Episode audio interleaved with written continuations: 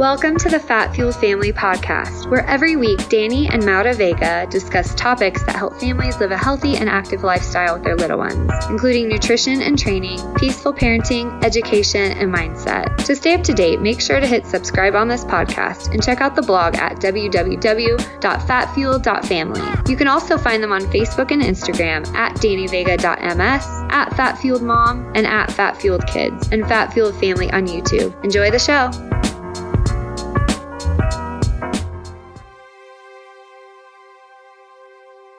Hey guys, we want to take a minute to talk about a revolutionary idea that our friends shared with us in February that has completely changed our lives. For those of you who know us well or have been listening to us for a while, you know how much we love to travel. Imagine having a VIP four to five star travel experience at two to three star prices. Imagine getting paid to travel. Well, all of these things have now become our reality, and we can't not share it with our listeners. Now that we know what we know, we will never pay full price on travel ever again. If you're interested in joining us and millions of other people who have been traveling the world and living their dreams, just email us at hello at fatfueled.family for more info. Welcome to the Fat Fuel Family Podcast. I'm your host, Danny Vega, and I'm joined by my What's my wife. adjective today? My listen, you are the happiest I've Well, seen yeah, I you. went to the gym. I don't know, so- understand why it's so hard to understand this. I, I know Did I it's go not, it's not hard to understand. No, it's not for It's you. just I'm so happy for you because I know how depressed you've been. No, I I, I mean it's, my it's actual. It's like, therapy for me. It's the don't joke thing. because you know it was real depression. It's like, it is. I want people to 100%. not think that my wife was just mad because she couldn't go to Yeah, the gym like, and she's like some baby. spoiled person. It's because this is the best way for her over years and years and years to manage her stress to Yeah. to just I I mean it's time. it's night and day, my love. Literally two days and it's crazy. It's crazy the difference. So Been trying to um, tell people for weeks. I know. I well listen, you know I've been right there with you just defending you. We've lost hundreds of followers oh my gosh. Yeah, uh, people are you know, upset, and it's know, fine. it's It- it- it's look, someone who was struggling like you were appreciated what we what Yeah, we've said. So, anyways, we don't want to keep our guests waiting because she's right here, and we we've just spoken with her for the last ten minutes. She's been a delight. Uh, we want to introduce you to Dr. Anna Cabeca. She's an internationally acclaimed menopause and sexual health es- expert, global speaker, and pioneering promoter of women's health. And she's lovingly known as the girlfriend doctor. Dr. Cabeca is Emory University trained and triple board certified in gynecology and obstetrics, in integrative medicine and anti aging and regenerative medicine, and is the author of best-selling book The Hormone Fix, a diet and holistic lifestyle program for menopausal women, and new release Keto Green 16, designed for improving energy, hormones, and rapid weight loss. Dr. Cabeca has reached hundreds of thousands of women around the globe, inspiring them to reclaim their optimal health and realize they can journey through menopause and find more purpose and pleasure than they ever dreamed possible. She's the recipient of the Impact Award for Innovation from the 2018 Mindshare Summit, and she also received the 2017 Alan P. Mintz Award for Clinical Excellence in Age Management Medicine. Welcome to the show, Dr. Cabeca. How are you? It is great to be here with you. I am doing great. Thank you for having me. Oh, Thank you so much for coming on. We're honored to talk with you. We we love women's health. I mean, Yeah, we've been wanting to get you on for and a I'm while. Into Yeah. women's health, so um, It's so perfect. just great to have you. Yeah. Awesome. Well, we and then I wait. learned that secret part that you were a medical device uh, rep for a while for women's health, and Yes. that's the inside, the inside back door of the gynecology's office. Oh yeah, he knows the ins- he's got the inside scoop. It's so funny you say that because for the longest time, Oh, yeah. all of my friends they know this about Danny, and so and I've known Danny since I was in my early twenties. You know, all my friends, whenever they had a question about their cycle, about birth control, it was like, "Hey Maura, can you ask Danny this?" And I'm like, guys, I'm like, I'm not a doctor, guys. I mean, I'll tell you what I think, but but you would always know like about birth control and stuff like that. Yeah, Like, you would yeah, always like, so it's just so funny. Oh man. Well, we always lead the lead off with the question, what is the most critical problem that you are currently trying to solve? You know, it. I think it really comes to um, future telling. You know, for the school year, right? We've homeschooled this year. We don't know what's happening next year. I'm deciding whether to put my daughter back into school or to keep her on the road with me and or hopefully on the road and do some traveling and visiting and continue her homeschooling virtually. So I think like right now, critically thinking, what's the best decision for my family and my youngest, who's 12, and I have a 21, a soon to be 24, and a 31 year old. So we have a wide range, and they're all doing good, working yeah. in the business and studying. So that's good. But the 12 year old, you know, I think that's that's my issue right now. Is hmm, what what would be the next right step as a family and and in her education with such a changing landscape. Yeah, yeah different world, yeah. lots of factors to consider. Yeah. My gosh. But it's also like giving parents um a little a little taste of like maybe that possibility, you know, that that if you did if you were thinking of doing something like that, like hmm, maybe I can do that, you know, maybe for a year, you know what I mean? Maybe she can choose to go to high school, you know, mm-hmm. I guess it depends, mm-hmm. but yeah, 12 12 is that's middle school. We're biased, but let me tell you, rough. we think that 12, we have a very yeah, strong opinion about 12. 12 yeah. is a magical age. Yeah, it is. Um, it was uh, Benjamin Franklin and Thomas Edison both had businesses at 12. Yeah, they did. And uh, we just, you know, we, we, we always talk about this, you know, with, with kids. Um, I, I feel like I'm stealing your thunder talking about no, this because okay. you Go talk ahead. about it all the time. Um, you know, with kids, they, we've, we've extended their childhood so much because of school. With school, yeah. Um, and you know this this lack of freedom and this lack of the ability to express creativity and and to just find how to spend your time and create things.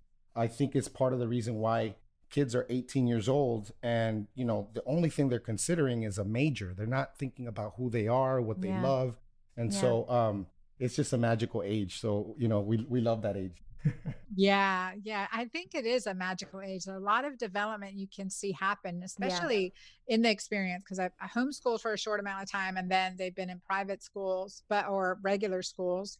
Yeah. And what you see is their character develop, what they naturally have an affinity for, what they like, what right. they're called to, and um, what lights them up. You can see that a lot more in this freedom. So I'm hoping parents that are at home with kids right now are seeing like the uniqueness of their children as well because that's definitely a gift during this situation yeah. to be able to see that. Sure. and my 12 year old she has now has she's had for the last seven eight months a poshmark account. Have you heard oh that's awesome. You, you yeah i have that. So she is photographing she is selling her stuff. She is it. totally. Like wait did i just get you that? No. Little entrepreneur. I love that. I know she's like gonna sell my stuff make some money. That's right. I, I, love I, I, love that. You know um that I was, was thinking about something as you were talking about that. Oh yeah, Desmond, our nine year old. I mean, he just is learning so many things, and it's like it seems like now it's picking up even more, like the speed at which he learns things. Um, because a lot of the time we usually we were talking about this before we got on the air, how you know we homeschool, we're unschoolers, so we're less like we we just kind of give them more freedom, and you know we believe learning is a natural thing and so, as it was, we were kind of giving him a lot of freedom. But now, since we're at home and we don't have those resources, a lot of the time we have to record podcasts, we have to yeah. do things in here. So he's on his own, yeah. you know, and he's just continues to pick up new he skills. all these origami, skills. beatboxing. I mean, those are the two big ones. Yeah, huge. He's gotten so like what the beatboxing did yeah. is crazy. D- Desmond during quarantine became like a pro beatboxer. yeah, yeah, it's been amazing. so crazy. Yeah. So uh, I love it. I love it. It's awesome. Yeah, definitely one of the one of the brighter spots. You know, one of the one of the more positive things that's yeah. come out of this. But um, I want to talk about this because this is a great place to start, given our current situation with the pandemic. You know, it's this subject of resilience versus vulnerability. And I know you've written and spoken about, you know, neuroendocrine vulnerability. And this topic fascinates me. And I think a lot of our listeners may still not be aware of the connection between you know, the gut and our immune system and the HPA axis and our mental health, uh, for example. And it's crazy to think how relevant all of this is right now. So, can you mm-hmm. explain, um, you know, what is neuroendocrine vulnerability, and then talk about how we can become more resilient in in all of those areas? Yeah, no, absolutely. This is really a passionate area for me because of my own personal journey and mm. you know what what I had suffered. Uh, you know, part of um, my you know research has then been trying to understand the the trauma the experience of trauma and post-traumatic stress versus post-traumatic growth or post-traumatic resilience wow. and and i love that because it does you know what what makes some of us succeed grow move forward and what makes others really stay in a hibernated state or a cocoon or really struggle like never be able to you know smile laugh and experience joy and what that difference is and why it's different at different times of our life. So for women typically age 35 to 55 enter because of hormonal shifts, this period of what I call neuroendocrine vulnerability, where we start to experience these symptoms anxiety, mood swings, waking up in the middle of the night, insomnia. Um, you know loss of loss of sex drive and uh, you know irritability depression and these symptoms those are all neurologic symptoms right but there's an endocrinolog- endocrinologic component as well and that is because our hormone shifting. What do we experience as women? Breakthrough bleeding, regular cycles, worsening PMS, and um, heavier than usual periods. And, and so all of these gynecologic symptoms can occur with the same time as the neurologic symptoms. But in standard gynecology, we just treat those symptoms. Well, here's the birth control pill, here's Prozac. Well, let's do an ablation. Okay, none of that's quite right. satisfactory. Let's do a hysterectomy. Mm-hmm. but at the same time, we're like, okay, here's some Prozac for it, right for the anxiety right. and depression, and let's add on some Wellbutrin or right. Buspar, whatever the next medication is, and you know, and what's the end result? The end result is typically, well, we've done everything we can as a gynecologist, but here is a great psychiatrist and divorce attorney. Let me refer. Right? My goodness. Yeah. And so That's it's a this lot of neuro- stuff. It is. It's a lot of stuff. But what's happening? So I understand like there's the hormonal shift.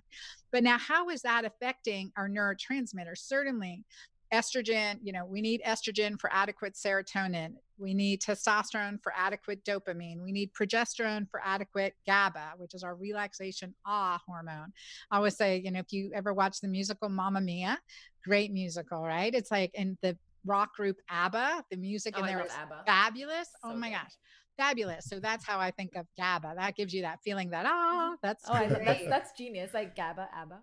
Yeah, yes, exactly, exactly. I'm that kind love of it. That's feel. amazing. hmm And um, when this is happening, what's also happening is our brain's ability to use glucose as fuel is decreasing because as estrogen and most likely as progesterone levels are declining, which is the precursor hormone to all of these other sex steroids, as these hormones are declining, our brain's ability to use glucose is also declining because glucose utilization in the brain or gluconeogenesis in the brain is estrogen dependent. We know that. But the curve, when we look at studies now looking at brain um, function, we it follows the same decline as progesterone. So I think progesterone's the unspoken um, hormone or kind of like you know culprit in this situation and so when what we do know and this is why i love what you guys do and i'm a big advocate of keto is that ketone usage is not hormone dependent. So when we switch into Wow. ketosis we alleviate these symptoms and so we're creating a really strong resilience here too at the physiological level because we're not relying on that ebb and flow of glucose as fuel too and especially when this hormone vulnerability is happening That's amazing with the ketones. I didn't think of that. You know, it, it is true. It's kind of like all of these things could be going wrong. You could have some insulin, you know, um, resistance in the brain, but ketones can just come right in and fix that. You know, I've thought about it for other areas, just not with with um, with hormones. Now, uh, you did mention we know that progesterone is is very important with this. Usually, it's low progesterone, and sometimes probably estrogen dominance at the same time. Um, and one of the things that I thought about when you mentioned that age, that 35 to 55, was the, the first is the, the decline in testosterone. So is is the progesterone decrease what is kind of like leading to a cascade of things that would lead to the testosterone decrease? Yeah, absolutely. And then DHEA, right? For men and women, DHEA our 20s, and that is a direct precursor to estrogen and testosterone. And I believe too, like testosterone is, and testosterone will convert to estrogen. So if we have healthy levels of testosterone, we're going to alleviate a lot of these symptoms as well. But what's really fascinating here too is that as you know, as our body's shifting now, just naturally, there's a similar shift that happens like right now, this time of the pandemic with quarantine and excess cortisol because Right. cortisol cortisol is made from progesterone so here we're getting the shunting to produce cortisol and everything is sacrificed especially our steroids uh, reproductive hormones estrogen testosterone dhea all those that naturally support libido and are anabolic right build us back up are sacrificed while we're pumping out you know cortisol. And Yeah. when we are stressed, whether it is real or perceived, if we're thinking it, if it's on the news, if we're worrying, that's going to increase our cortisol and that's going to naturally deplete this very neuroprotective hormone progesterone. So we can experience depression, anxiety a lot, a lot earlier. And if we don't nip it in the bud, right? If we don't recognize this and correct it, what happens over the long run is what I call the cortisol oxytocin disconnect. So when Yeah. cortisol goes up, typically oxytocin goes down. And then when cortisol is up for a long period of time, such as in chronic stress or everyday stress or PTSD, um, what happens is that the paraventricular nucleus and area in the brain will then say, okay, cortisol, you are frying me out. You are Right. breaking me down, frying me out. I'm going to suppress you. So now we get into this adrenal hypofunction mode. So now cortisol's low, you're uh-huh. exhausted, you're burnout, you're on edge, you have no reserve, right? This is, there's no resilience left, and oxytocin is suppressed at the same time. So what that feels like is look, just leave me alone. Bad. You know, don't talk to me. I don't see you. I don't know you. I don't feel love for you. I'm totally disconnected. It's a very Yeah. physiologic reality that if I hadn't experienced that myself, I wouldn't have understood this. Wow, that's exactly right. Yeah, she she knows I- because I- we yeah. we got her tested. Yeah, I had a feeling, you know, I we had gone through, you know, something kind of traumatic with our son. Kind of. yeah, kind of. He he he we, he was involved in an, in an accident. I mean, he's fine, but when he was four years old, he was literally run over in our neighborhood. Oh my God. You know, plastic surgery on his ear, and just the whole thing of it. You know, like just you know how that is. Like just even the thought of that happening, like it, it really just like threw us for a loop.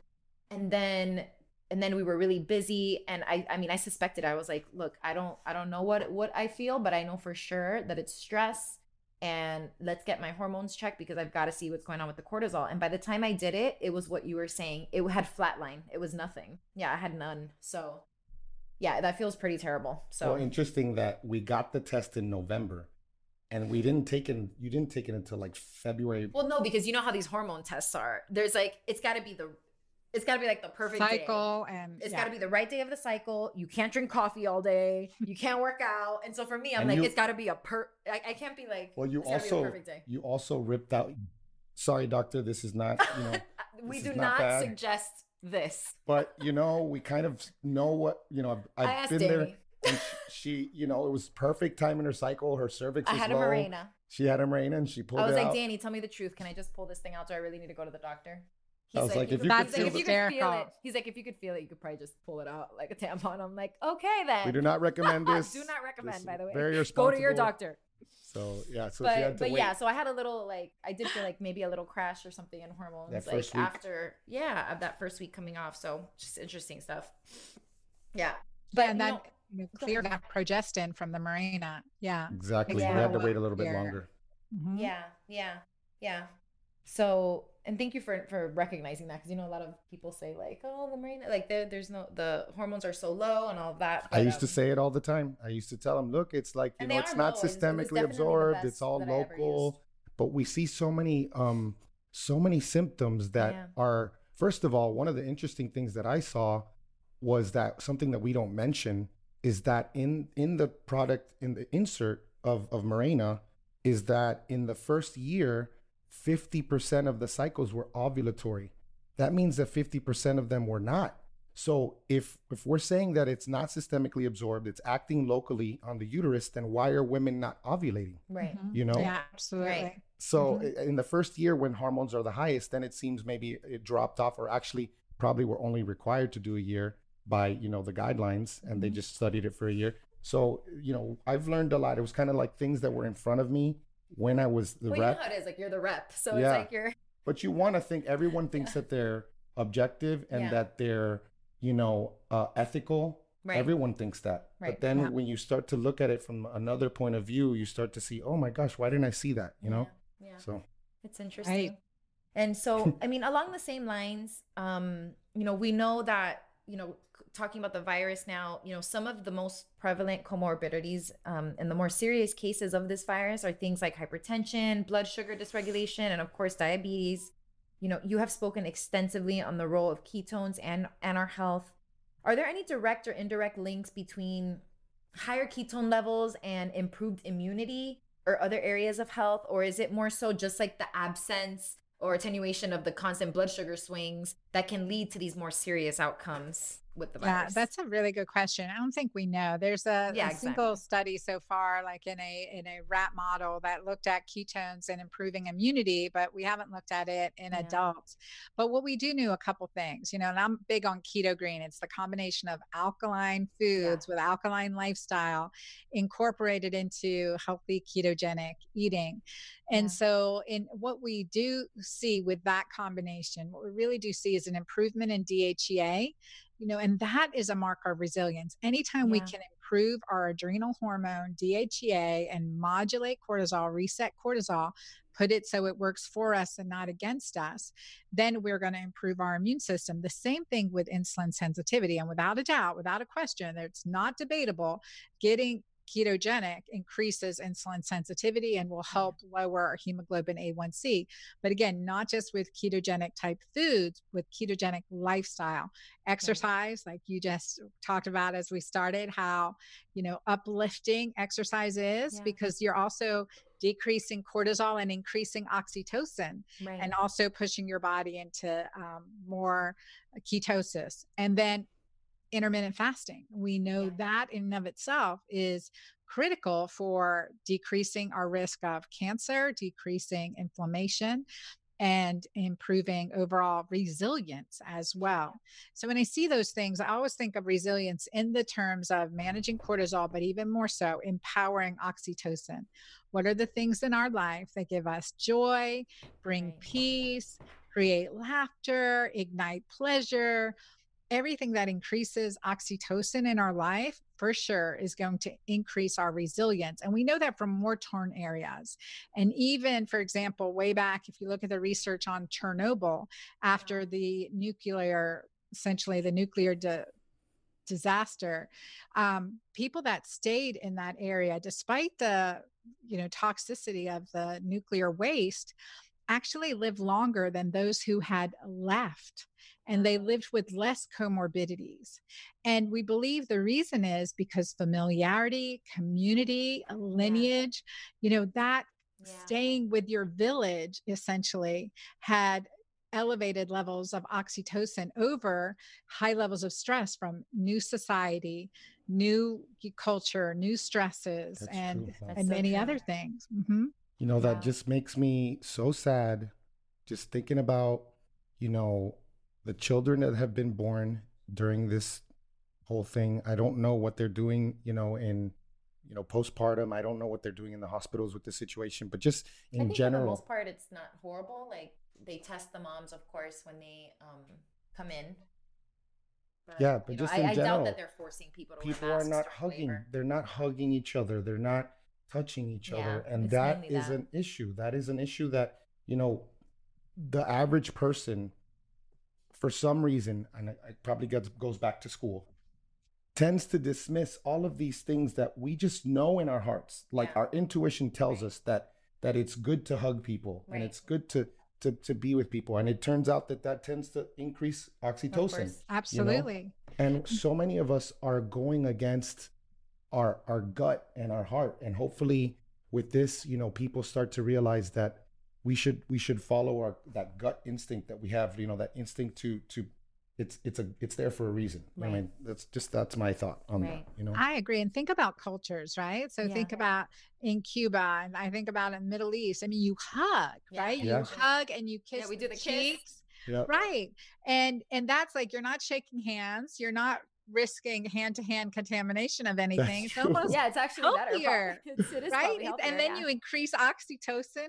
It's like Oh the my gosh. healthiest way to greet people. i'm gonna Right? start that I I'm know, that's tell so true. people Like, no, guys, I, you're getting I a kiss can't on the shake your cheek. hand I'll kiss you on the cheek. let's hug exactly exactly and i think like yeah you know that that makes a difference and you're not having that hand to hand That's so true. transfer that's so true that there has to be a reason that this developed over time too Yeah. you know these healthy behaviors that developed over time and i definitely want to touch back on on labor and delivery and what could be happening especially i have you know we know people that are pregnant right Yeah. at this time and and the the cons- i'm like i'm gonna have to go back i'm gonna have to start doing home births all right i'm like okay not and so but that whole concept of nothing's better than breastfeeding that's oxytocin for the mom Yes. It is Yes. total immune boost for the children and there's even been some studies looking at cases with coronavirus that we would not inhibit them from breastfeeding be, whether the mom had coronavirus or not because it's better overall for their immune system so i hope that that's being practiced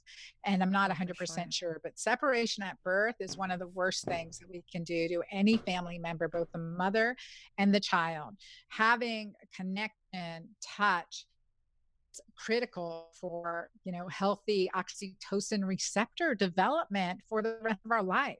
So the more touch connection love that we feel in our early formative years will help us through transitions throughout our life. And that is really powerful I think that we're going to see more and more studies as as we study what's happening in our populations right now, but more and more studies about that because that is the oxytocin connection. And we go into um, consideration of even one of the um, areas of interest for me is is certainly um, Asperger's and autism spectrum because it's oxytocin deficiency they have oxytocin insufficiency they don't like they can't make eye contact they don't feel joy they're not huggable right they have oxytocin insufficiency and what plays in multiple factors prob- multiple factors for sure play in but one of them may be high dose pitocin in labor and there, there are some Oh studies my looking at that. You've got to Can be you kidding believe me. that? Wow.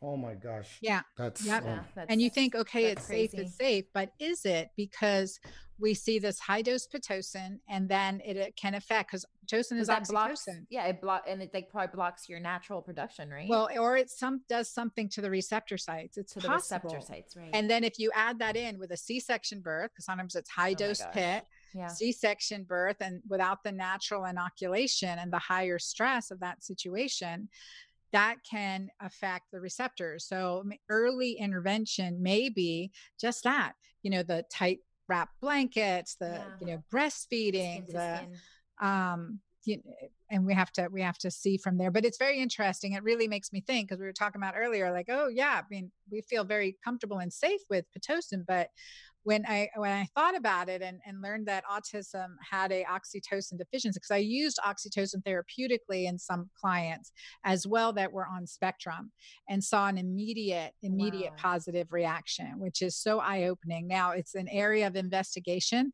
but it does um it does certainly you know give us pause to think and and touches my heart to think okay well you know what what can we do differently around labor and delivery and certainly separating mom from baby early on Oh, that's is no not- bueno. no bueno no yeah, bueno I I actually experienced that with a dean. So oh. I I only had postpartum depression with my second one.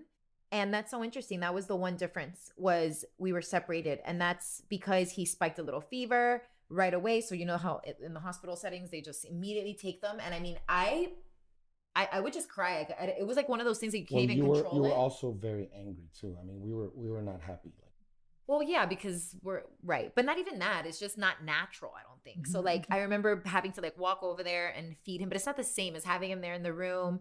And yeah, that must have triggered like postpartum depression for me. And it's funny you say that because he, uh, you know, of, of both of my children, he has sensory processing disorder. He, um, we don't know if he's on the spectrum. It's one of those things that it takes a while to go through testing and go through these doctors and go through loopholes. If he were to be, it would be very high functioning, but it's just interesting. That's all very Oh, interesting. to me. yeah, very very very. You know, the fact that he was separated for a few days. It was only a few days, thank God. I have friends who, poor things, they had to go home without their baby, which I mean, Yeah. I can't even, I can't even Yeah. imagine. Yeah there are a lot of challenges there and then and two with postpartum depression too because oxytocin is a natural antidepressant right and then if you're not able to hug and cuddle i mean the whole process of of birth labor and delivery and postpartum done in a beautiful way is all about that bonding yeah. reestablishing the happy hormones and you know essentially uh, increasing oxytocin decreasing cortisol and prolactin a really important hormone for that just that sense of of yeah. connection too very important there and so i wonder you know really does there's just you know it's has to be an emerging field of, of research. So but one thing that I use in my clients with postpartum depression is bioidentical progesterone. Bio, bioidentical progesterone and high dose fish oils, high, yeah. you know, very good high dose fish oils and bioidentical progesterone can really can really help with that. And then just thinking, you know, doing things that increase oxytocin and right. you know is is perfect like for all stages of our lives. Yeah. Of course. Yeah. Of course. Wow. Um, I'll just leave my comment here as the man in this. um, it's not fun for the father when you have to compete against oxytocin and you have pro- elevated prolactin. It's not those things both cause physical changes yeah. that are not great for the yeah. dad. But uh, this has again, been happening for centuries. That's though. all part of the. That's all part yeah. of the process. There's a reason why we shouldn't be together for a long time. We shouldn't be intimate, you know, for a while. So yeah, mom's is not right at that point. It's like, oh, it's like natural birth control. Yeah. Yeah. yeah spacing out natural birth control. It is yeah. part it's of amazing what prolactin yeah. does to it really does. Yeah. Prolactin, it, it does it. I don't know if it's atrophy or if it's a little bit, well, it does change things down well, there. Like, I think that, well, you would know, but I remember uh, my OB, my OBGYN telling me something that I had to do something with estrogen.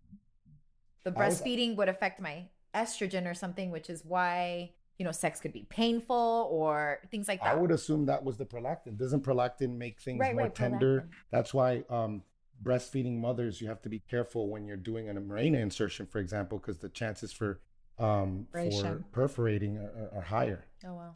Yeah, it can definitely be because of estrogen and progesterone deficiency at that point. Because all too in pregnancy, we're at these super high levels. All of a sudden, they're all being washed out and now yeah. your reproductive hormones are being suppressed yet again. They've been you know like ovarian suppression.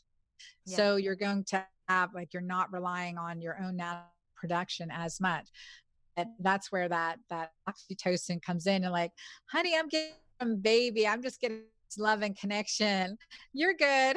Over yeah, there. Exactly. Meanwhile both the baby and the mother are are totally ignoring. Like my first ignored me oh, for yeah. the whole first the year. The whole time I breastfed, they the whole time they Danny. you breastfed. Of course, that's both, how it is. It's I like was they only nothing. want to be with mom. Yeah, that is.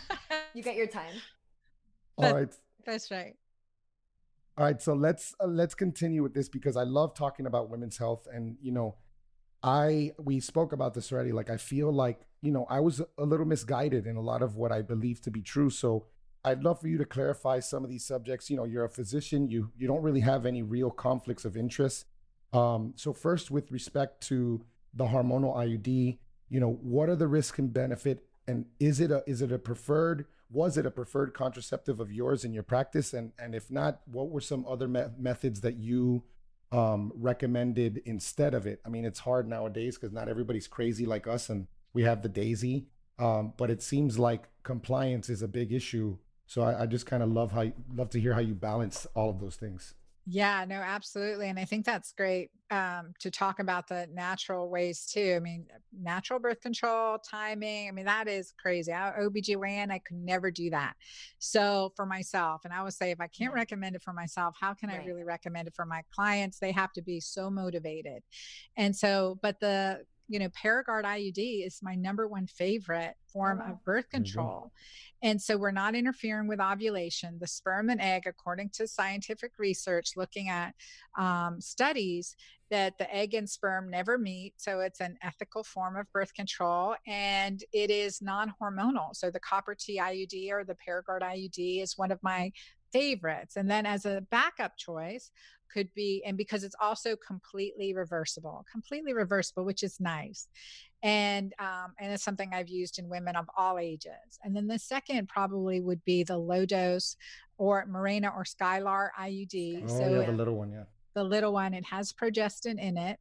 And so thinking about for um, where i've recommended that is, certainly in in younger women with dysmenorrhea, painful cycles, and difficulty, you know, um, with their cycles, the Mirena IUD is another option for birth control. And also help with pelvic cramping, helping yeah. their cycles, but always with a multivitamin mineral supplementation because it's still a progestin, which is going to affect our magnesium, our B vitamins, our some of our mineral absorption, and uh, we have to we have to nip that in the bud but it is probably the next safest and it is again completely reversible.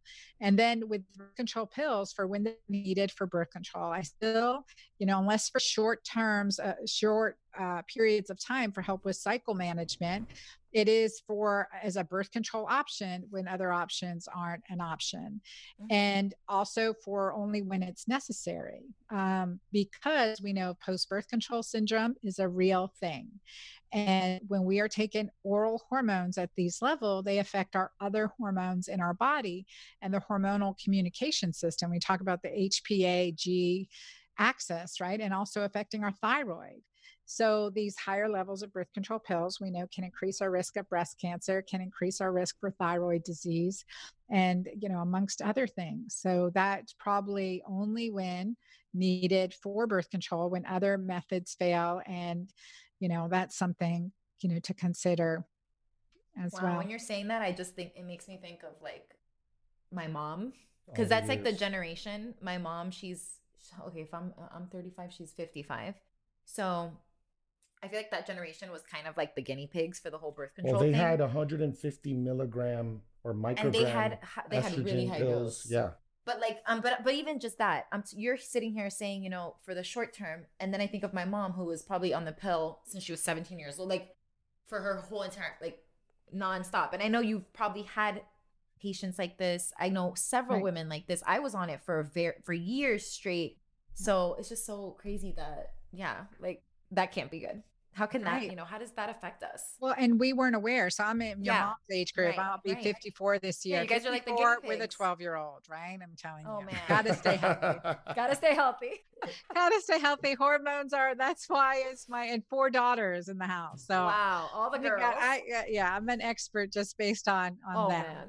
So, um, but you know, it's it's so true. Birth control pills for acne, birth control pills for regular cycles, but I, it's work. I mean, honestly, over the years of my practice, practicing medicine now for three decades, practically three decades almost, and um, and seeing girls come in, you know, in their preteens because they've started their period being put on birth control pills. Right. We know that is dangerous. We know that is not an answer for anything and it is is harmful and really with for without with very rare exception. And so it is not it's not an answer. And that's the problem right now is is that we still see women being young girls being put on birth control pills. And then also those women in the menopause. I had a very well known um, did a podcast with a fabulous uh, neuroscientist who for her menopausal symptoms you know is that's that's her treatment of choice is birth control. I'm not to argue with anyone's treatment of choice for you know doesn't need it for birth control needs is for the hormonal like hot flash management. Right. Like it's she just not wanted a reason. she wanted more hormones? Is that why she just wanted to crush it? Because i mean that's a much higher dose than a menopause dose. Right right exactly because that was what her and her doctor decided on not based on her doctor's recommendation. It's not her field of expertise so she went with her doctor's recommendation. For myself i was like well this is what i would do. But she's like you know honestly you have a, a uh, what do you call it a relationship with your doctor and you want to follow what their best recommendation is for you for sure but without adequate consent i don't agree I don't agree. Right. At least say these are your risks for the birth control right. and really understand your options otherwise. Like we're putting you on birth control, not for birth control, for hormone swing management. We're putting on your pregnancy dose hormones with a synthetic progestin that we know has cardiovascular consequences, can actually increase your risk of breast cancer. Wow. Or we could use a bioidentical regimen that is more right. physiologic and you can cycle with your cycles, which would be my approach, right. as well as follow, you know, this supplemental this keto green plan the supplemental detoxification right, program and let's let's li- eliminate those hot flashes altogether like i'm 54 i probably had a handful of hot flashes and i can tell you what i did to get them right awesome. exactly i love that i love that you said that it's so true we got to take lifestyle into account other things before we just start throwing birth control at people. So, well, this mm-hmm. kind of is a great segue because, you know, speaking of the hormones, you know, you've said that it takes it takes more than hormones to fix your hormones. So, can you explain that for our listeners and also, you know, mention maybe some situations in which it may be a good idea to take hormones and Yeah. then where maybe you wouldn't and, you know, different options at. Yeah, I am an advocate of bioidentical hormones when they're needed at starting at low physiologic doses and transdermal doses, even. And, um, but I always say it takes more than hormones to fix our hormones because our hormones can be dialed in and we're going to have problems. For example, thyroid hormones. If everyone, you know, if, it, if, if that's all it took to create weight loss, everyone on thyroid hormones would be Would be skinny. thin, right? They would be but So it's true. not true. It's it's it's not the case right? There's so much more. There's an intricate network of communication between our hormones. So over 150 circulating hormones in our body metabolites you know there's many different forms of estrogen are circulating. Some are healthy and some are not healthy. For the most part estrogen's healthy for us right? Most part i mean that is a good hormone. It gets some bad press which I'm not going to get into the misogyny of some of the anti-estrogen talk, Yeah.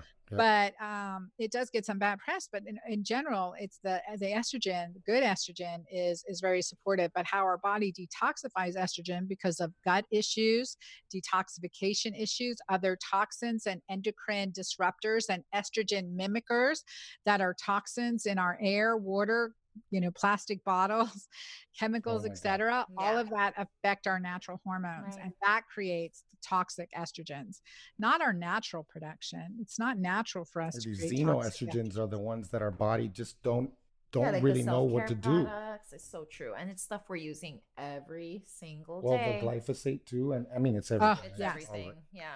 Um, Yeah. Right. I just read an, an interesting article by one of our favorite bloggers. Um, we've been following her for over a decade on, um, uh, unfortunately, the prevalence of glyphosate in collagen uh, products. That a lot of them seem to be high in glyphosate, Interesting. and that um, well, I guess it, it depends where they're sourcing it. yeah, Because if the cows are grazing on glyphosate sprayed. yeah, we you know it comes out in the milk. It might as well. It's probably going to come out in you know. So um, Interesting. The, the it'll, I, think we're probably gonna eventually, hopefully, see kind of like a label, like glyphosate free label. That would be a good one to have, um, because that would be we know like these these xenoestrogens and all of these these things, the phthalates, the parabens, all these things, they can cause epigenetic marks that are permanent and and they can go for generations. You know, in other words, you know, it, it would be without contact with any other, you know, person. Like, let's say you were by yourself and you just, your kids would, for four generations, according to a study done with fish, have those marks. So those marks are permanent now. So now that, that mark, that, that mutation is, is the gene that, Yeah, that, that's the that all the people have. So, I mean, this is super important. And I will say, you know, another thing, um, I'm not against estrogen. Uh, We have a friend, Jay Campbell. We just had him on the podcast, and he's like has a uh, a crusade against anti-estrogens. He he's big on testosterone, you know, therapy for men, and he you know he has a lot of doctors that they've linked a lot of health issues with these low estrogen levels. Like we need to have even men need to have estrogen. So Right. you know that's important for people to know. Yeah. Oh my gosh, I remember Jay. He took him and his wife took my little CPR program way back yeah? when. Oh, yeah, I loved it. He's one of the testimonials. I love Jay. Oh, good. He's, a madman. He's, We yeah, love him. He's, he's great. He's hysterical. so good so good and again advocate for sexual health and you know longevity in marriages and fixing all that he's really great so uh, you know a lot to say a lot to say here and almost like back to the com- the comment of like how we have to list things as organic i want to put the bur- uh, or glyphosate free i want to put the burden on the other the glyphosate contains glyphosate that should be labeled like the Yeah. products that contain glyphosate or they're non-organic that should be labeled you know For why real. putting it on the pure it just That's makes It's so true. True. They always put it on the You burden, gotta right? pay. You Mhm. gotta You pay, have to pay for extra. it. Yeah. Yep. That's Yep. so much better. That's better. so true. Never thought it's of so it that true. way. That like switch Yeah. role of ethics. yeah yeah i think that that would That's help so true. That would definitely help. But of course, uh, how how horrible would it look? Like you go to the grocery store, like ninety percent of the stuff is sprayed with glyphosate. No, just exactly like, They you wouldn't know, stop eye opening though it is eye eye-opening, right? Yeah. Well, Yeah. I mean, there's a lot of money and a lot of lobbying that would never let that hop that happen. You know, Yeah. I mean, you know, there that it's it's it's hard the way the situation is. It's uh, it gets Well, it makes you feel dirty. And that's why what you guys are doing is so powerful because you're informing the consumer and we make choices with our dollar. Yeah, we make we do. choices every day when we go to the store. What are we choosing? And then how do we vote? And that's where it's really important that we stand up and we and we um, use our voice. And I, w- Absolutely. h- who said the quote, um, evil will happen when good people do not stand up and take action. It's so true. Yeah. Yeah, it's That's so very good. true. Of course, we have to stand up and I do. I'm I'm a big believer in voting with my dollar. Uh I even annoy my kids about it, but it's like good for them to learn as well, you know? Like if they want to buy you know, I spend my I, we have our budget for groceries on cer- for certain foods. They are more than welcome to earn their own money and buy themselves candy and whatever it is that they want, but I have told them that I have made a personal decision mainly an ethical one because I don't find those companies to be ethical putting that stuff in children's food and so I choose not to buy it and they're like okay you know so it's like trying to to to to show them too that they do have that power and it works it absolutely Nine times out of ten, they don't buy it. Well, well, it's not that. Yeah, yeah, but I'm saying like the voting with our dollar Oh, and the yeah. demand, it works. It really works. We've seen that. We we started the paleo diet 10 years ago and there wasn't even there was no products for us. Nothing. Yeah. There was no crackers, no nothing that we could eat. Nothing, nothing, nothing, nothing. now there's all these brands with all these foods. So A lot of crappy ones too, but yeah, some, but you hey, know, there's good you know, ones. You know? it's Yeah. right. Yeah, yeah, that's true. Just picking and choosing. No, I love that. We, voting with our dollar. That just makes that makes so much sense. And empowering your kids. Okay, so I have to admit to something here because Yes, we're do it. talking as parents. You know, I, and I'm a single mom here working you know, with my kids. But this is where I run into dilemma on voting with my dollar. It's like when I have all the kids over, you know, the Yeah. party, the school class party, and I'm like, God, they just get pizza and stuff usually, and candy. I'm like, do I get the organic chicken to make chicken wings, we or do I about not this. get the organic chicken? We like, talked about look this. at the cost difference. Like, here's Oh, 20 totally. really skinny wings. No, Yes, I'm with you. I'm yes. with you. Yeah, when we throw parties and stuff, we Costco it, and we're like, all right, we'll get as good as stuff we can get. You know, I'll get like the nice big bag of organic tortilla chips, but you're getting that regular spinach dip with the regular mayo for sure. right, you're right. I'm barbecuing it, not frying it in peanut oil. We're good. Yes, right? yes, yes. It's good. So yeah. true. Well, we, it's so funny because we've we've had like things that you know. Speaking of lifetime, you know, the gym where she goes like, I, uh, was it that or it was something else? No, it was birthday party or something, and we were talking about what she's gonna bring, and I'm like, these kids aren't getting that. I'm not gonna pay for all these kids to get that. We're not gonna pay for all your friends to eat organic grass-fed burgers. They're not even gonna appreciate it or like it anyways. You know, It like cost- it's so true. Yeah, I'm with you on that one for sure. Yeah. Oh my And gosh. And how do you like it when you have the kids over? And we do this all the time. There's one little boy, he's um uh nine, must be eight or nine. And so he comes over and he's like, like I served burgers for everyone. And my kids are like, oh, this is great, right? Yeah. And they're, he's like, where's the bun? I'm Oh, like, yep. oh, You're like, yeah. my daughter's like, sorry, no, they, we don't Oh, eat we buns. don't do buns. yeah, I know. Same over here. Yeah, same over here. Yeah, you know they they Funny. have they have like the good thing about our oldest at least, uh, you know our, our youngest I think is the same is that he has this. I think I give ourselves some credit because we we have you know we love him, we nurture him, we give him such a strong sense of like uh, just uh, confidence that he doesn't mind being different. But he's reminded very often between the homeschooling and the way he eats Yeah, that he's Kids different are brutal. yeah and you know kids you were just we just on our morning walk this morning we were talking about um on the way back we were talking about how um i was just asking him like where do you see yourself five years from now and then i just started you know i bring up these topics and then it's amazing because then he starts to bring up topics in the same kind of deep you know and so he's like, you know what I don't like? And I'm like, what's that? He's like, you know, friends that pretend to be your friends and then later on they're mean. And he was talking about a neighbor of ours who who said that that Desmond was gonna um that Desmond was gonna grow up to work at McDonald's because he's homeschooled. Oh yeah. And then he said, well, first Well, now he's all, homeschooled too. yeah, yeah, that's true.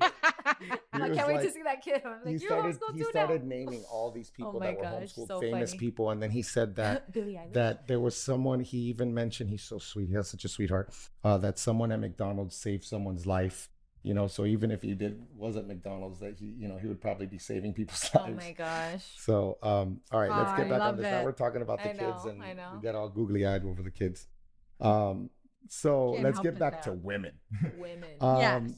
So, you know, we know we were just talking about these vasomotor symptoms when a woman begins menopause, you know, hot flashes, it seems to affect a lot of them. And uh, I would just love to get your thoughts on, you know, the ketogenic diet would, you know, to begin with, would would it would it have you observed at least in your practice, you know, in patients that were on a ketogenic diet when they were perimenopausal that maybe the the symptoms were less or in general like if a woman starts to experience the symptoms and you give her some lifestyle modifications how does that affect those vasomotor symptoms because i mean like you mentioned yourself it seems like there is something going on Oh my gosh. I mean, seriously, it is miraculous the changes Wow. that we see. And I study, I, I'm a new, you know, a numbers person as a scientist and as a physician. I always want to see what is happening. So in my program with my first book, The Hormone Fix, and then now my second book, Keto Green 16, and prior to writing these books, I've been running my programs online to help women breeze through menopause into what I call the second spring. I like Mhm. that, right? That it. sounds Yeah. good. That's I a lot that. better than just menopause. great. I know. Yeah. we get into our second yeah and so um but what some clients would say you know what? I've had hot flashes for 10 to 15 years multiple Wow. times during the day. I mean i had one woman who had like you know hot flashes every 20 minutes throughout the day. She's just constantly getting Oh hot my gosh. and within two weeks like an improvement overall over 50% and some women completely relieved from hot flashes. I'm not it's not just keto it's the keto green way.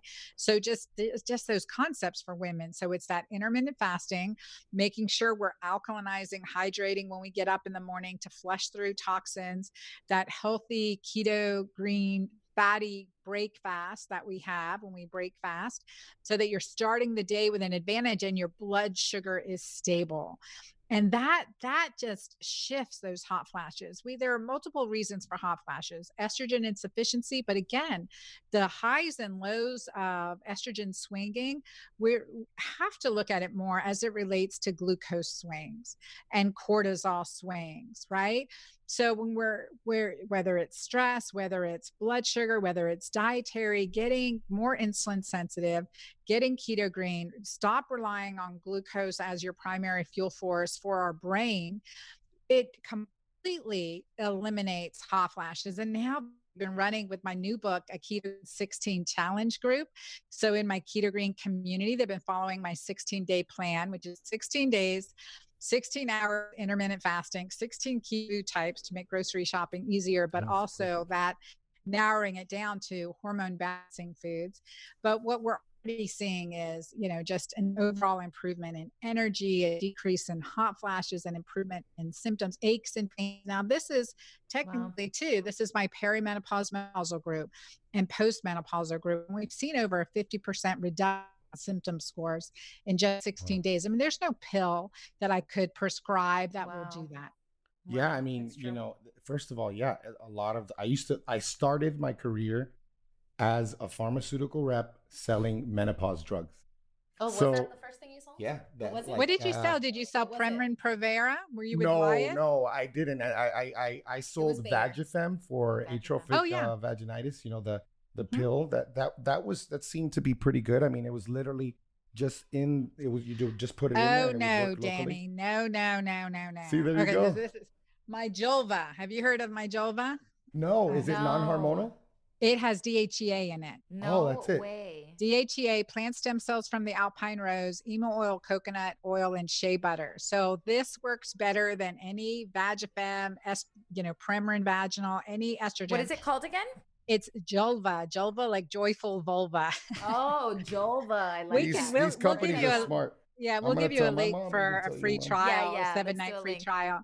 And it is um, because it has the combination, you know, uh, DHA is a pro androgen, right? And so it helps with the muscularis level, strength. So women, especially athletes, with the accidental uh, leak of urine when you cough or sneeze, the decrease of pleasure, decrease of orgasm. I mean, I had four babies, so I was struggling in my late 30s, early 40s. I had to find a natural solution that didn't have chemicals, toxin, Yeah. endocrine disruptors in it, and that actually did more than estrogens only work on the mucosal layer.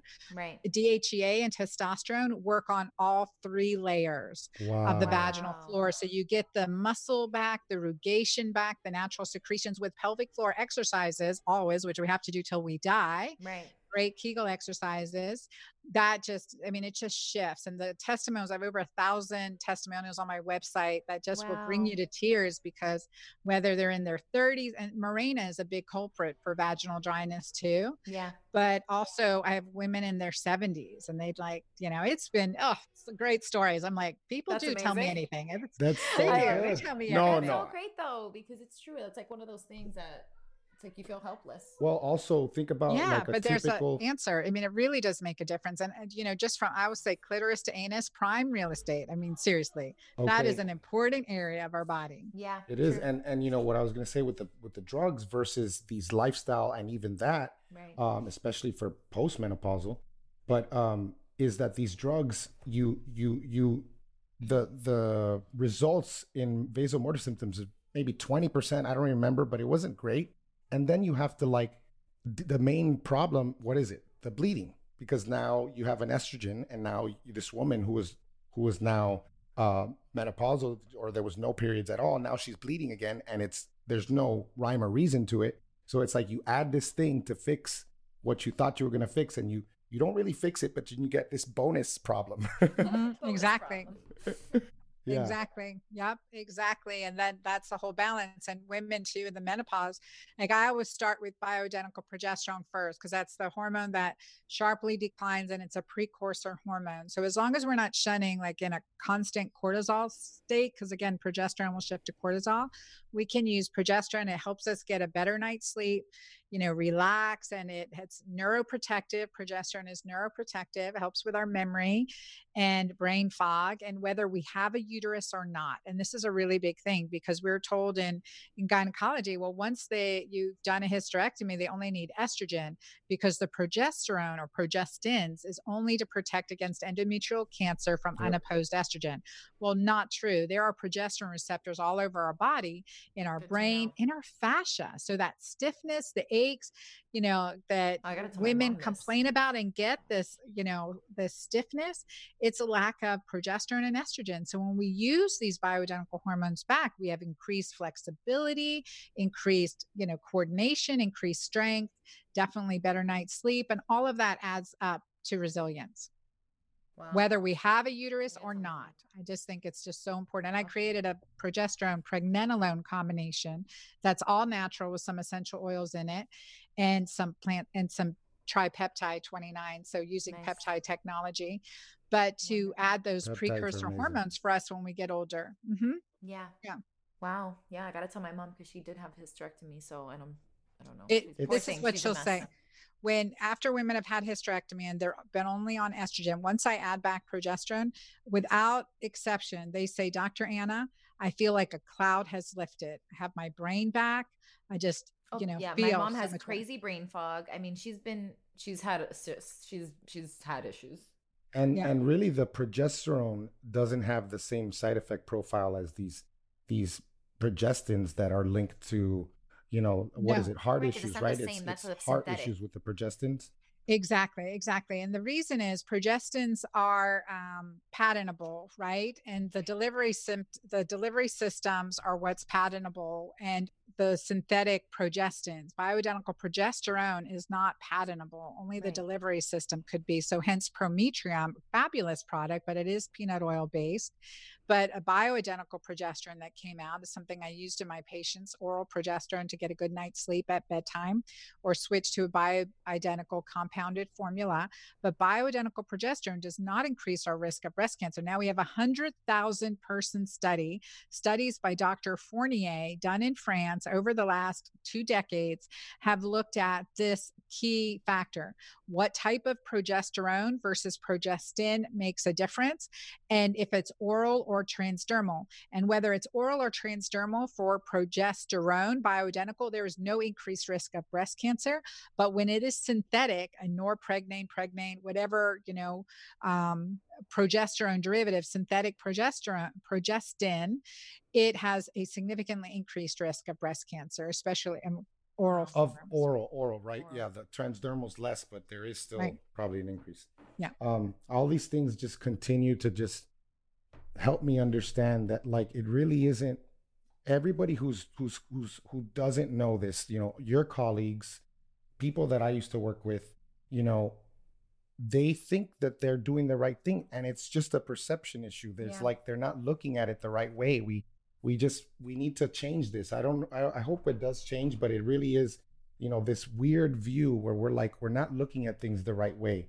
And we need to turn we need to turn a little bit and look at them differently.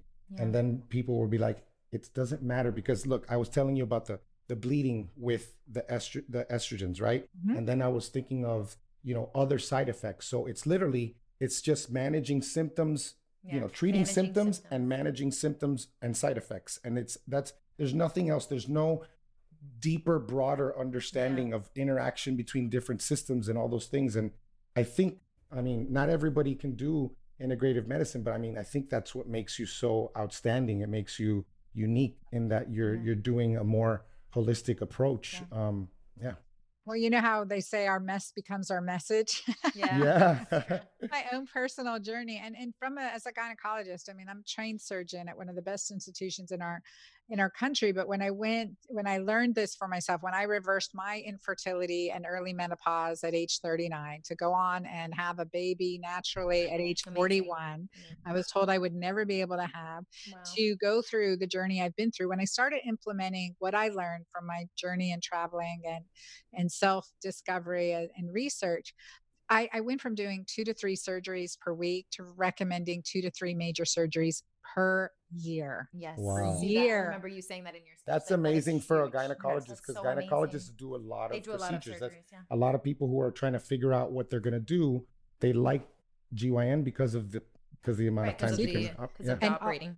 A wide range. And, and you know, the goal is we get quick results for our patients. But Mhm. Right. if we empower our patients to heal their body, that makes a huge, a huge difference. I mean, even something like cervical dysplasia, for instance, like abnormal pap smears.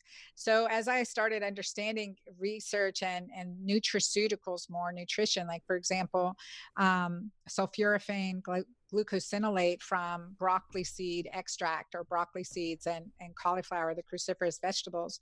What uh, I looked at that research and methylated folate. And so I started using it in my HPV clients with human Wow. papillomavirus, whether they had warts or whether they had dysplasia. And I would do that before I set them up for their you know, um, LEEP procedure. If I had confirmed colposcopy, I'd put them on this cycle and they'd come back for follow up and nothing, nothing, Wow. everything. Their body had completely healed it again. I'd been doing this for over a decade and it was always, you know, the same result. Okay, this confirms our colposcopic findings.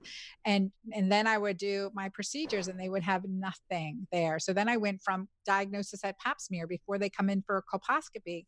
Here, start this methylated, you know, folate, uh, methylfolate, and start this. Uh, I use Oncoplex from Xymogen. It's a SGS formula. And you know, start this, take two Wow. a day, and then I'll do the colposcopy. Colposcopy, nothing, Mm, nothing. So Is it is Yeah. it the is it is it oxidative stress because sulforaphane would be like an antioxidant? What's happening? Is that what's causing like the the The this viral load, the hyperplasia Yeah, or it's a whatever? vi- yeah, it's like a. oh, it's a viral load. It's yeah. well with like the human lesions or papillomavirus there's a Yeah. viral and inflammatory and so the other thing too we know that women on birth control pill are at higher risk for this you know for abnormal paps and dysplasia and, and so we have to look at that too but um in general i think because of the antiviral you know you're improving your immune system through the antioxidant protection Very cool. Wow. Yeah. I, this is also amazing stuff. the body's Um, amazing it's amazing I is, know. it Ability is. to When you give heal is chance to amazing. heal, it's seriously incredible. It really is. This is we love this stuff. um, and you know, I know you talk a lot about the importance of testing versus guessing. You know, when it comes to our health, what are some of some things all of us should be testing regularly? I know pH, urine pH is huge for you. and are there any specific recommendations for women?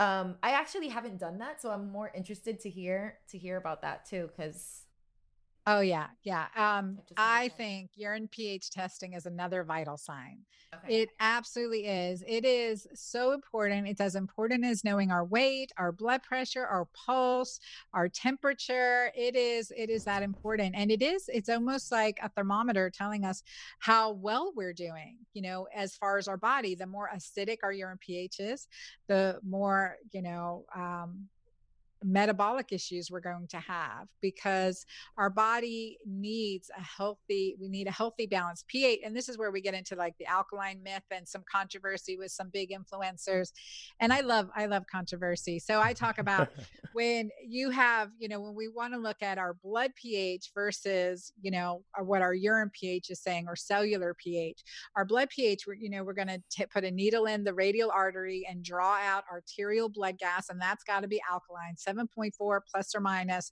very tight control at a little bit high, a little bit low, and we are super sick.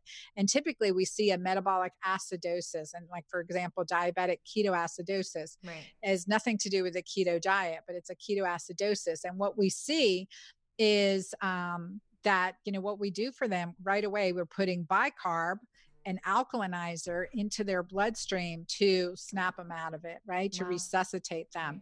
And that's because of extreme conditions. Extreme starvation, extreme malnutrition will certainly cause a shift in our blood gas, our blood pH. We know that cancer, you know things like that will create more of an acidosis for for so many people. But on a daily basis what happens? What do we know based on science? We know that the urine ph the more alkaline the urine ph is over 7 7.5 8 you know anything over 7 we want to average over 7 on our urine ph because research shows that clients who do have less osteoporosis, have less inflammatory disorders, including cancer, diabetes, hypertension, metabolic syndrome, cardiovascular disease, and the list goes on.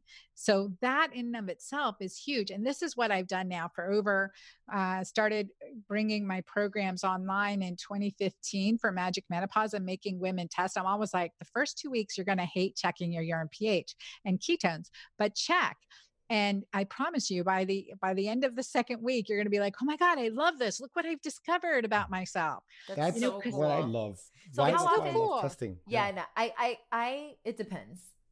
The ketone thing it's the ketones it's honestly it's 100 it's a thousand percent because i'm a baby. I don't like to like oh yeah. especially when i'm doing it myself. And then you know what ends up happening to me doctor is that um I will literally get a high reading and I'm like, yeah, because I'm so stressed standing here for 30 she's seconds. She's like in fight or flight when I'm she's like doing fight her blood flight sugar. While I'm doing it because I hate it so much. And I'm like, well, that alone is giving me high blood sugar readings.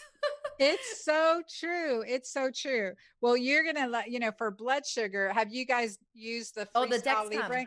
Yeah. Oh, the Libre. Had, yeah. Yes, I want to try one it. of those. I I, I, I did the uh, Dexcom, you know, for a you few did a weeks. Libre though, right? And yeah, la- the last time I had it for like several weeks was the the Libre. Yeah, I want to try to do a Libre because that that's that's definitely telling as well. I've never done one, so that and that's only like one time, and then I'm like, okay, I could relax and yeah, learned, you can relax just one, and it doesn't even hurt going. Yeah, it doesn't, yeah. And, and you learn so much about everything except food, like you you oh, start yeah. like, like, stress. One of the sure. the first time when I had the Dexcom, like in 2018, I think that was. Um, you know, I, I was just I noticed that you know my blood sugar levels were very you know nearly constant. You know, there were blips. You know, when I would when I would eat, and um, and then at the same time I was playing uh, referee, and when my sons were like fighting, fighting, yeah. and I had a crazy blood sugar spike, but then I did literally just a minute of of breathing and I brought it back down like from like 120 yeah. to like 66. Wow. It was wow. crazy just how quickly wow. that went, you know. For the urine though, do you what do you what do you, do you recommend like certain certain strips? Uh how do how do how do we test? Like how do we do it? So I'm going to send you some strips because I'm, you know, I'm I'm a simplest. Awesome. I want to make things as simple as possible. So I created awesome. urine okay. test strips with the ketone awesome. pad and the pH oh, the pad on the same strip, oh, right? So it tells you both. So easy. But also, I mean, anyone can just buy pH paper and just check and just check and see where they're at. And often what happens and what I do with my groups, I'm like, focus on your alkalinity first. Don't worry about ketosis right now. Let's right. focus on alkalinity because we want to open up the detox pathways, get well hydrated, get rid of constipation, start, you know, really improving our micronutrients, you know, over our macronutrients to begin with. And then let's push ketosis because in, you know, without question without fail as right. soon as we go into ketosis we get acidic so then there's that push and pull like getting okay. up al- you know alkaline urine pH with getting in ketones at the at the same time. The same so you time. guys have to let me know. Get both alkaline, okay. get a urine pH of seven or eight, and get Plus into ketones. ketosis at the same time, plus ketones at the same That's the sweet time, and just Obviously, the let me know how it goes for feels. men. It goes for men as well. yeah, You want it? Okay. absolutely. Yeah, and this and at the that. you know unfair part is that men have an easier time getting into ketosis and yeah, for sure. you know in general an easier time. So of it, you know. Oh wow. Yeah. Wow. But listen, hey, we're we're dying like crazy with this COVID thing. So the men, like seven out of ten. Uh, wait, what was Oh it? yeah, men are dying more. Yeah, seven out Oh, of ten yeah. of these bad cases are men. I Yeah. mean, we we're riskier. We we have more uh, prevalence of all of these diseases. Like heart disease and high blood Yeah, pressure, things There's like a lot of stuff there. So Yeah. And you know what we did with Keto Green 16 out of North Florida, North Florida Integrative Medicine with Dr. Angeli Akey and her um, team, they did virtual group medical visits with my Keto Green 16 plan prior to release. And then as the book was releasing, you know, went down there for another kickoff of the plan. And actually, the, for the first time, was able to give them the recipes and the full plan versus just the principles. And then the next day, we went into quarantine. So we followed up Wow. virtually. So now we had virtual group medical visits, which is awesome. And here's this, and I only wanted menopausal clients or postmenopausal. So there were some husbands that came along for the journey. And what what happened in 16 days is pretty amazing. It's really amazing is that this group of a, a vulnerable population, right? The over Right. 50 year old women, average age was 61 years old in this group, average age of 61. And what clients said, they were grateful to have something positive to help them improve their resilience, Wow. their strength, and just focusing on themselves during this time yeah. and they had more energy, more focus. And one of the ladies, she's 67, she goes, Yeah, and I'm taking care of my elderly neighbors, and they're it. younger, they're younger than her. That's great. I love that. And I My love mom's that. 67, 67, so I'm gonna get this for her. I'm Yeah. gonna- you got to I'm get gonna- it for her. And so Yeah. she, the average age in this age group, because like who studies menopausal women, right? No one. Right. So in this study, It's a terrible we saw- market. It's a it's there's no It's- there's no money to be made. Mm, No, it's terrible. It's it's hard. And then you know, again, Poor women, we find the exceptions. If I eat the standing up, it's not going to affect me. Oh, maybe that's just Oh, me. I know, right? You have to like play. But I'm saying, found, for- yeah, there's. I've been saying that for years because you know, three years, four years ago or something, I remember being at a conference uh, at a at a meeting for my company, and they said, you know, oh, and it looks like we're going to be getting that indication for Mirena, uh, for menopausal women, or or for Skyla, you know, for Right. menopausal women, for that, you know, for the protection. Mhm. And um, I, being the guy who always remembers and nothing was said, I I I, was skeptical to begin with because I remember when I was starting that the whole market was going down and they gave us unrealistic numbers. And then I came the next year and I said, whatever happened to that new indication? They said, oh, we just decided to go against it. But you know, there's physical, you know, financial realities um, that people wouldn't pursue something. And I'm not, you know, at the same time, also, you could, if you got the money, you could pay for anything. You know, you can pay for Mhm. indications and things like that, and you can talk Mhm. about it. But um, there's lots of talk about my old career here. Like, just I just yeah, no, I what love it? it, and it, but that's true. The, you were the- saying you were saying um that they what was it that you what were you saying you were that what they found what did they oh find? yeah, what we found is that so in this average age of tw- uh, 61 year old women, honestly, in 16 days, I couldn't believe it. I had to them double check the numbers. In 16 days, they lost nine pounds. I mean, if they had oh, lost three pounds, I'd have been thrilled. yeah. Three, you know, nine that's a lot pounds. for women That's a lot. And certainly there's a diuresis there, thank goodness, right? Because third spacing of fluid is a really big issue. Edema is a really big issue. But still, the, beyond that, they're losing Wow. fat. And they lost 1.25 inches at their waist, which again is huge in this Huge. population group. That's huge. it is And huge. we had a gentleman in, in the study, and uh, you know, he his name's Daniel, and he's he's given his um, consent for sharing his story.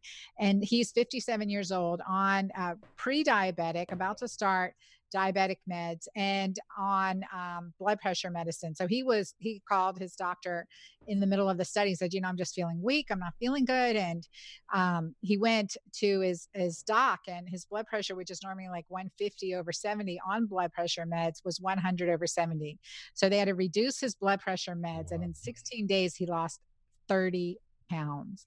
Wow. 30 pounds, huge. And he's feeling great. I mean, he's just doing great. He's on a second round of it right now. And so, That's so they great. just had to reduce his blood pressure meds. And I imagine he'll be on it, off it, and he didn't have to start his blood sugar meds. So that's really good stuff, That is right? such That is good stuff. and I they're love feeling hearing about that. good And yeah, and it gave them something positive to do too. So it was like perfect timing. Yep, Great. yep. I love this. Well, I want one more question. I feel like we've been we've been talking for a long time. I- I'm sorry. Do are you okay? I love time? it. We're good. Yeah. Okay. Cool. We have another. we have All right. another So question. yeah, because I wanted to just touch on this before we finish. Is this you know this uh, adrenal fatigue or dis- adrenal dysregulation, whatever people feel comfortable calling it? It seems to be it's controversial real. for some line. reason. Uh, some people dismiss it, but you know, what are your thoughts on it? You know, how do sex ro- hormones play a role in it with women? And what are some of the steps? I mean, you've already mentioned it. You already talked about how important progesterone is. Um, but you know, what are some of the steps that Right. women can take to address it if it is an actual issue?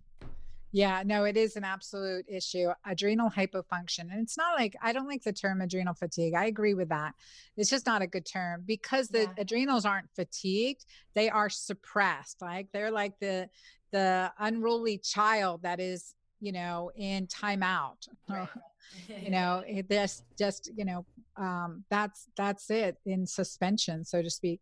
So it is suppressed. It is where you know this this state where now cortisol is suppressed the adrenal function is suppressed dhea gets depleted and um, is also drops. Dhea a very important hormone right? Precursor to estrogen and testosterone.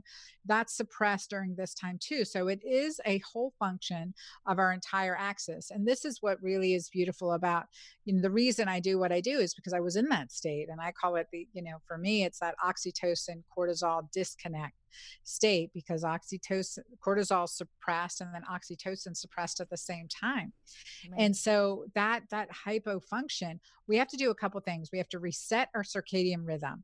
We have to manage cortisol we have to reduce we have to increase our coherence improve our heart rate variability and we and these are things that really do make a difference i mean i struggled i always say you know my my divorce was a physiologic divorce because Yeah. i didn't feel loved didn't feel connected and it was Right. in this burnout state caused by adrenal there's got to be a better word for it anyway dysfunction maybe Yeah, I've, I've been hearing dysregulation. Yeah, I like that. Dysregulation. One. Yeah. Yeah. Definitely Seems to be a safe one. dysregulation. And so one of like part of my journey around the world was in you know in discovering healing foods so maca is a great adrenal adaptogen Oh, and yes, that my mighty I maca plus I has over didn't 30 superfoods. I'll send you some.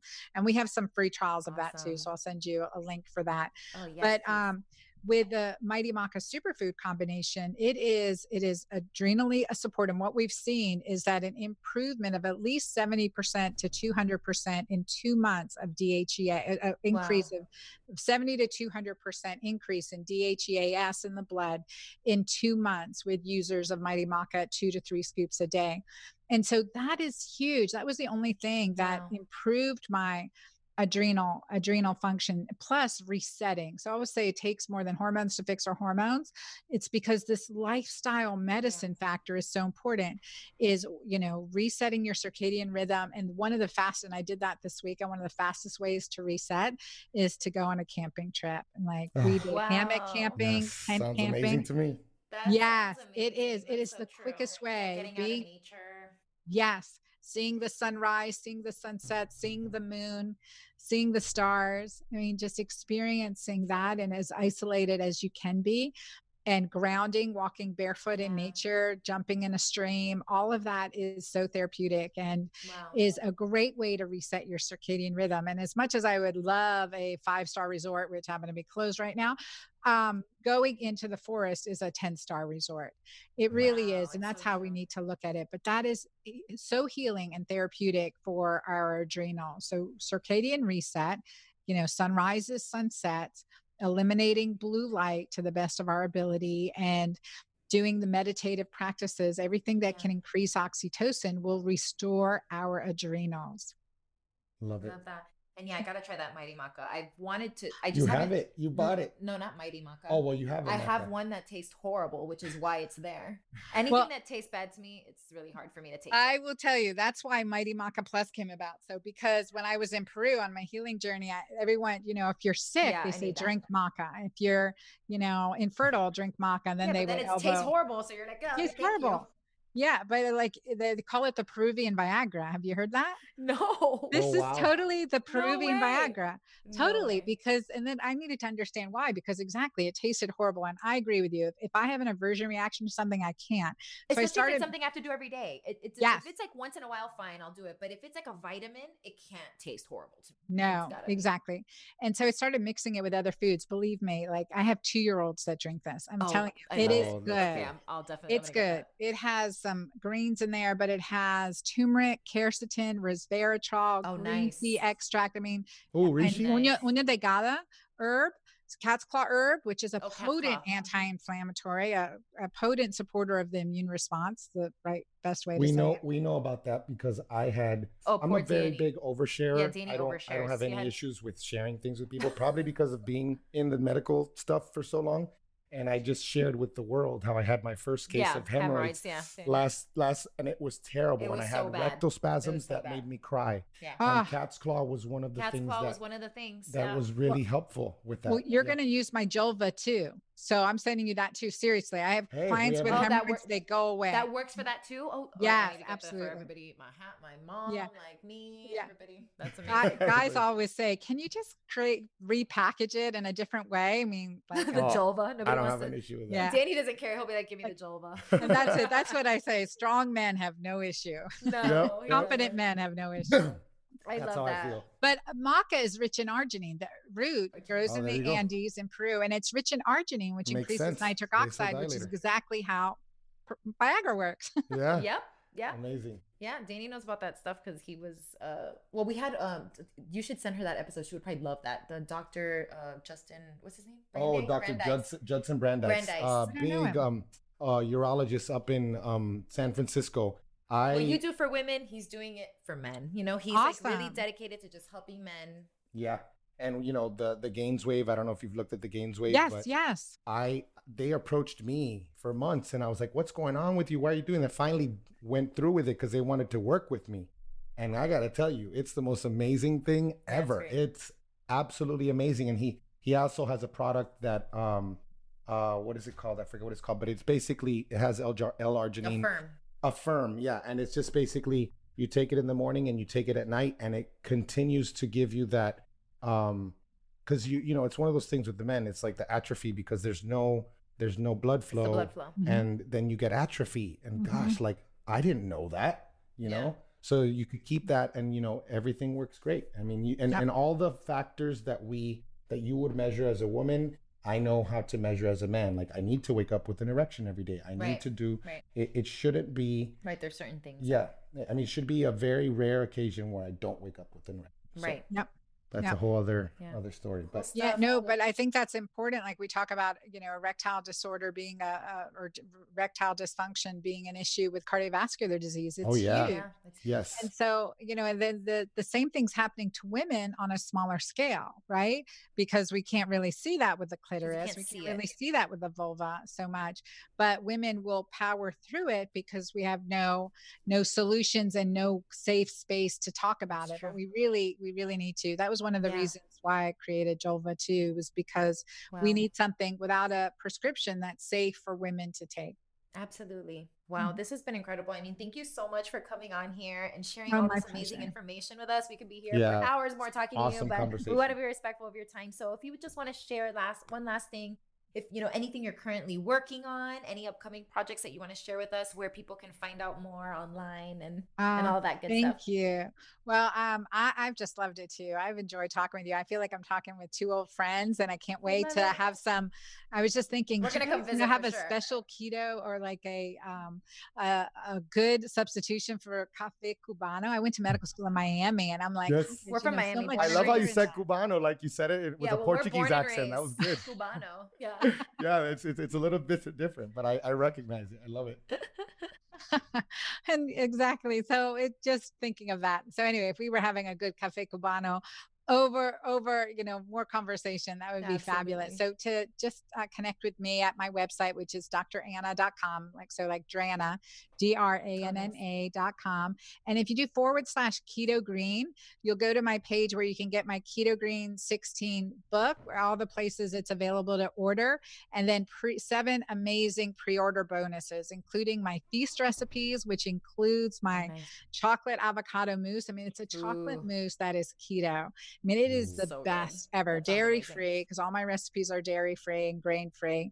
And it also has a great key lime pie for us from mm. uh, South yeah. Florida. We love our key limes. I love key lime pie. That she mm-hmm. That's like my one thing. I'm like, ooh, I, I love good. Oh, you will love this because this is completely keto too, and ooh. it's made with a nut crust and avocado and key limes and really so so delicious yeah so good and so many other good bonuses but i focus on the feasting because there's always place for feasting in our yes life yes absolutely awesome. well thank, thank you dr you so Cabeca. and we would love to at some point we'll get together well so. yeah if you come down to anna maria definitely hit us up we are that's we go to you know all the beaches away. all the beaches here are about an hour from us so it's like clearwater st pete anna maria siesta We'll make a little extra 15 minute hike but perfect. Yeah, and we'll definitely let you great. know if we're gonna head up head up your way. We love making doing we road trips. Georgia. Yeah, and yeah, and if you've been to Jekyll Island, I mean St. Simon's Island's just the next town over. So wow. amazing. I haven't yeah. been. I just seen, and it's they're both. I yeah, mean, it looks beautiful. Jekyll Island's beautiful, and and I mean I would assume that's beautiful as well.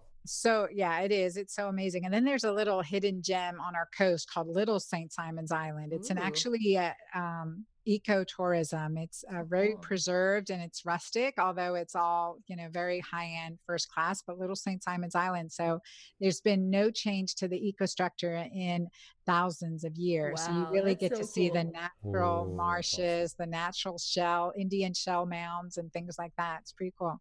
I love That's it. so cool. We'll definitely we have to make a trip out there. Yeah, yeah. I look forward to it. Thank you guys. Awesome. Thanks for Thank you, Dr. Thank you. Cabeca. Thank you so much.